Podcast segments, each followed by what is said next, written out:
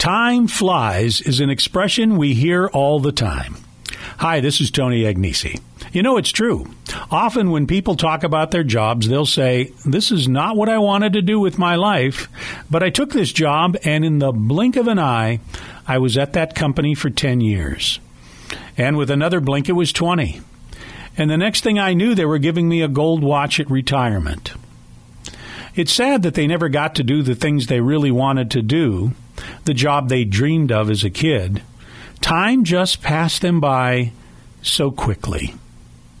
Nicholas Sparks said, In the blink of an eye, something happens by chance when you least expect it and sets your course that you never planned into a future you never imagined.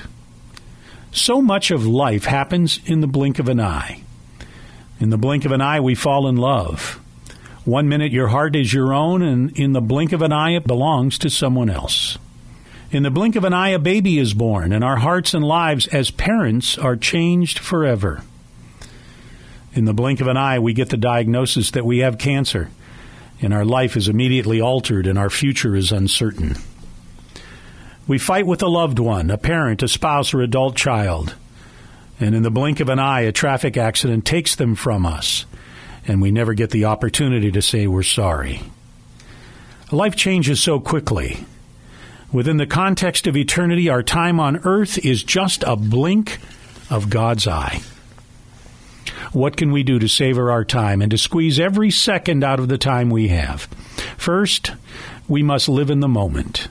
Joy and happiness are in the now, and we must slow down to appreciate it. We spend so much time in planning for tomorrow that we miss the joy of today. Next, we need to let go of the past we miss the joy of today if our minds are in the past. Third, we need to practice gratitude. We need to appreciate the things we have and resist the gotta haves we are bombarded with every single day. And finally, we must never pass up an opportunity to say, I love you or I'm sorry.